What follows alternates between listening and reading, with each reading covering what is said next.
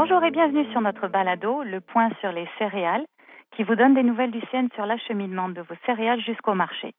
Mon nom est Camille Lay et je suis en compagnie de David Zenovec, vice-président adjoint céréales au C N. Le balado d'aujourd'hui est le premier d'une série qui nous amènera jusqu'aux récoltes en lien avec le plan de transport des céréales du C N pour la campagne agricole deux mille vingt-deux deux mille vingt-trois. Bonjour David, pouvez-vous décrire les deux principaux objectifs du plan de transport des céréales? Merci Camille. D'abord, le plan de transport des céréales comprend l'évaluation que fait le C N de la quantité des céréales et des produits céréaliers transformés qu'il prévoit transporter au cours de la campagne agricole, d'après les données disponibles, notamment les stocks reportés et la production. Ensuite, le plan de transport des céréales présente les mesures que le C N a mises en place ou qu'il mettra en place pour transporter le volume de céréales prévu au cours de la campagne agricole. Selon données concernant l'offre totale de céréales disponibles, et si toutes les conditions permettant de maximiser la capacité de la chaîne d'approvisionnement de céréales de bout en bout sont réunies au cours de la campagne agricole, le C N est d'avis qu'il dispose des ressources nécessaires pour acheminer les volumes de céréales prévus au cours de la campagne agricole vingt-deux vingt-trois. Le plan de transport des céréales est aussi un document évolutif. Le C N publie des mises à jour mensuelles à mesure qu'il reçoit des renseignements sur les facteurs affectant la chaîne d'approvisionnement des céréales de bout en bout et nous comparons la performance de la chaîne d'approvisionnement à celle décrite dans le plan de transport des céréales. Cela s'ajoute à nos rapports hebdomadaires de la chaîne d'approvisionnement des céréales que nous produisons volontairement depuis la campagne agricole seize dix-sept. Au-delà des nouvelles récoltes envisagées, pouvez-vous décrire certains des facteurs qui ont eu un impact considérable sur le transport des céréales au cours de la campagne agricole deux mille vingt et un deux mille vingt-deux? Certainement. Il y aura toujours des événements ponctuels qui arriveront au cours d'une année. Et la dernière campagne d'agricole n'a pas fait exception. Les conséquences des événements météorologiques extrêmes, par exemple, ont été beaucoup plus importantes qu'en temps normal. Rappelez-vous que même avant le début de la campagne agricole de vingt et un vingt-deux, la circulation sur les voies principales du C N entre Kamloops et Vancouver a été interrompue pendant treize jours pendant la reconstruction d'un pont de six cent quinze pieds et ont subi des lourds dommages en raison de feux de forêt. Puis, à la mi-novembre, la voie principale a subi une interruption de service sans précédent de trois semaines entre Kamloops et Vancouver.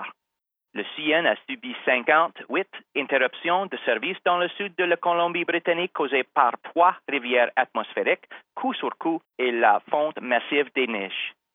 Puis, le froid extrême a sévi cinquante jours sur soixante-cinq entre la fin décembre et la fin février, faisant chuter les températures à moins trente et un degrés Celsius ou moins dans certains secteurs de la région de l'ouest du C N. L'hiver est de retour tous les ans, mais ce qui varie nettement d'une année à l'autre, c'est la durée et l'intensité des épisodes de froid extrême. L'hiver dernier, qui a été particulièrement froid, a été marqué par la succession de plusieurs épisodes de blizzard, surtout dans l'est des prairies. L'année précédente, les conditions météorologiques en décembre et janvier étaient anormalement clémentes. Les différences sont marquées et affectent beaucoup la performance opérationnelle hivernale. Mis à part la météo, quels autres facteurs ont compromis la capacité ferroviaire? La COVID a aussi grandement nui à la capacité ferroviaire. Vers le vingt décembre, les cas de covid dix-neuf ont fortement augmenté parmi le personnel du C N en raison de l'apparition du variant Omicron, ce qui a eu une incidence importante sur les équipes de conduite dans l'ensemble du réseau du C N. L'arrêté ministériel émis par Transport Canada à fin du mois d'août a aussi obligé les membres du personnel du C N à recevoir au moins une dose de vaccine contre la covid dix-neuf avant le quinze novembre et d'être pleinement vaccinés avant le vingt-quatre janvier. Les personnes qui ne sont pas conformées aux exigences de le délai imparti n'ont pas pu travailler. L'effet des nouveaux variants du virus sur la capacité ferroviaire reste un facteur à surveiller de près pour la prochaine campagne agricole. En fait, les conditions de l'automne dernier n'ont pas obligé le C N à réduire le nombre de chefs de train et des mécaniciens des locomotives sur les trains, mais la COVID, oui. Des facteurs comme ceux-ci doivent toujours être pris en considération quand vient le temps d'évaluer la capacité du réseau ferroviaire. Selon la façon dont les récoltes évoluent, quelles sont les prévisions du C N en matière de transport des céréales pour la prochaine campagne agricole?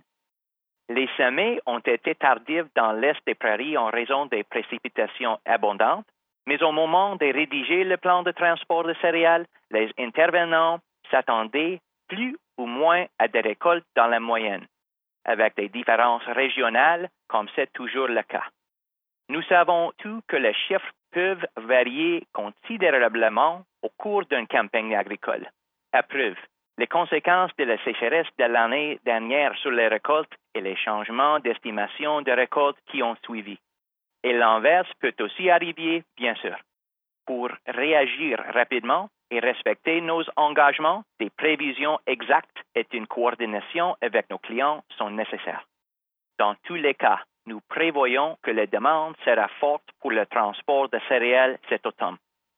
Selon les tendances actuelles concernant les stocks reportés, les prévisions de nouvelles récoltes et les renseignements relatifs à la demande, le C N prévoit transporter de vingt-quatre virgule cinq à vingt-sept millions de tonnes métriques de céréales en vrac et des produits céréaliers transformés pendant la campagne agricole. Aussi, au moment de la rédaction du présent plan de transport des céréales, on prévoyait que les stocks totaux des céréales situeraient sous la moyenne des trois années ayant précédé la sécheresse de l'année dernière, laquelle avait affecté les récoltes, mais cela reste à voir. Pouvez-vous nous donner un aperçu de la capacité maximale hebdomadaire à long terme de la chaîne d'approvisionnement de céréales de bout en bout pour la prochaine campagne agricole? Certainement. La capacité de la chaîne d'approvisionnement des céréales du Canada fluctue tout au long de la campagne agricole et des nombreux facteurs limitent considérablement les volumes de céréales pouvant être acheminés par la chaîne de bout en bout à n'importe quel moment. La capacité maximale à long terme de la chaîne d'approvisionnement est également en fonction des capacités et de l'efficacité opérationnelle de chacun de ces maillons, du point d'origine à la destination. En ce qui concerne le transport des céréales en vrac et celui des produits céréaliers transformés, la capacité maximale à long terme de la chaîne d'approvisionnement des céréales de bout en bout peut aller jusqu'à sept cent quarante-quatre mille tonnes par semaine en dehors de la période hivernale et jusqu'à cinq cent quatre-vingt-quinze mille tonnes par semaine pendant l'hiver. Cette capacité maximale peut être atteinte lorsque plusieurs conditions sont réunies au même moment, notamment la fluidité et l'équilibre des corridors dans l'ensemble des principaux corridors de transport de céréales, l'absence d'interruptions majeures des voies principales, l'absence de pénurie de main-d'œuvre majeure, des conditions d'exploitation hivernale normale, et cetera. L'atteinte de ce niveau maximal suppose aussi aucune incidence importante sur la capacité de la chaîne d'approvisionnement des conséquences de la covid dix-neuf, notamment en raison des conséquences sur le personnel du C N sur le terrain ou sur la main-d'œuvre des partenaires de la chaîne d'approvisionnement. On peut s'attendre à ce que le niveau maximum à long terme d'envoi des céréales ne soit pas atteint si ces conditions ne sont pas respectées durant une période donnée. Vous avez mentionné l'équilibre des corridors comme étant l'un de ces facteurs. Pouvez-vous donner un peu plus de précision à ce sujet? Eh bien, au cours d'une période relativement courte, l'économie mondiale a montré des signes d'une reprise vigoureuse. La demande était forte dans plusieurs secteurs des marchandises et les volumes de trafic ferroviaire du C N ont suivi cette même tendance. Outre les problèmes causés par la pandémie dans la chaîne d'approvisionnement, la guerre en Ukraine a engendré des grands bouleversements dans les échanges commerciaux à l'échelle internationale qui se feront sentir bien après deux mille vingt-deux. Les céréales, les engrais et l'énergie ne sont que des exemples. Nous vivons une période de changement et pour cette raison, on s'attend à ce que le réseau de transport du Canada soit fortement sollicité pendant la campagne agricole de vingt-deux vingt-trois.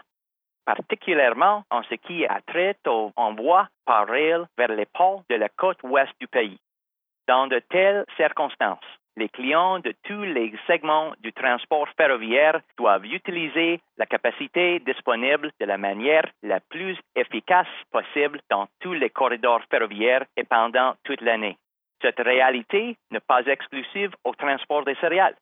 S'il n'y a pas plus d'équilibre des corridors et que toutes les demandes sont réparties dans une seule direction, cela pourrait affecter la fluidité de la chaîne d'approvisionnement, particulièrement pendant une année comme celle que nous avons vécue, avec des conséquences sur la capacité maximale de la chaîne d'approvisionnement à long terme de bout en bout. L'état d'équilibre de la demande dans les corridors a toujours été l'une des conditions nécessaires pour atteindre ce niveau maximal de bout en bout. Cette orientation est présentée comme une fourchette dans le plan de transport de céréales. La limite inférieure de cette fourchette reflétant ce que nous observerons possiblement si l'accent est mis sur des mouvements lourds sur la côte ouest, là où la capacité est déjà hypothéquée. La limite supérieure de cette fourchette illustre les mouvements auxquels nous pouvons nous attendre s'il y a davantage d'équilibre dans les corridors et qu'il est possible de réduire la pression sur la côte ouest en distribuant une partie de la demande dans le corridor est, vers des destinations qui achètent déjà des céréales expédiées par la chaîne d'approvisionnement de l'Est du pays.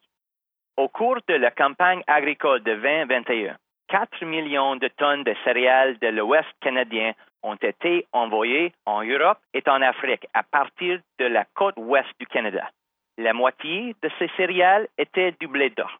Si on retourne quelques années en arrière, aucune cargaison de blé dur n'était envoyée vers ces destinations à partir de la côte ouest. Cette année est particulière puisque la chaîne d'approvisionnement pourrait profiter du renvoi de certaines de ces marchandises vers l'est. D'autres marchandises profitent de la capacité de la chaîne d'approvisionnement de l'est du Canada et il est logique de penser que les céréales pourraient elles aussi en profiter. Merci de votre temps, David. Dans la deuxième partie de notre série de balados sur le plan de transport des céréales du C N deux mille vingt-deux deux mille vingt-trois, on se concentrera sur les facteurs qui vont influencer la capacité du réseau ferroviaire, comme le matériel roulant, le personnel, le matériel de traction, ainsi que l'infrastructure du réseau ferroviaire. Merci d'avoir écouté le point sur les céréales.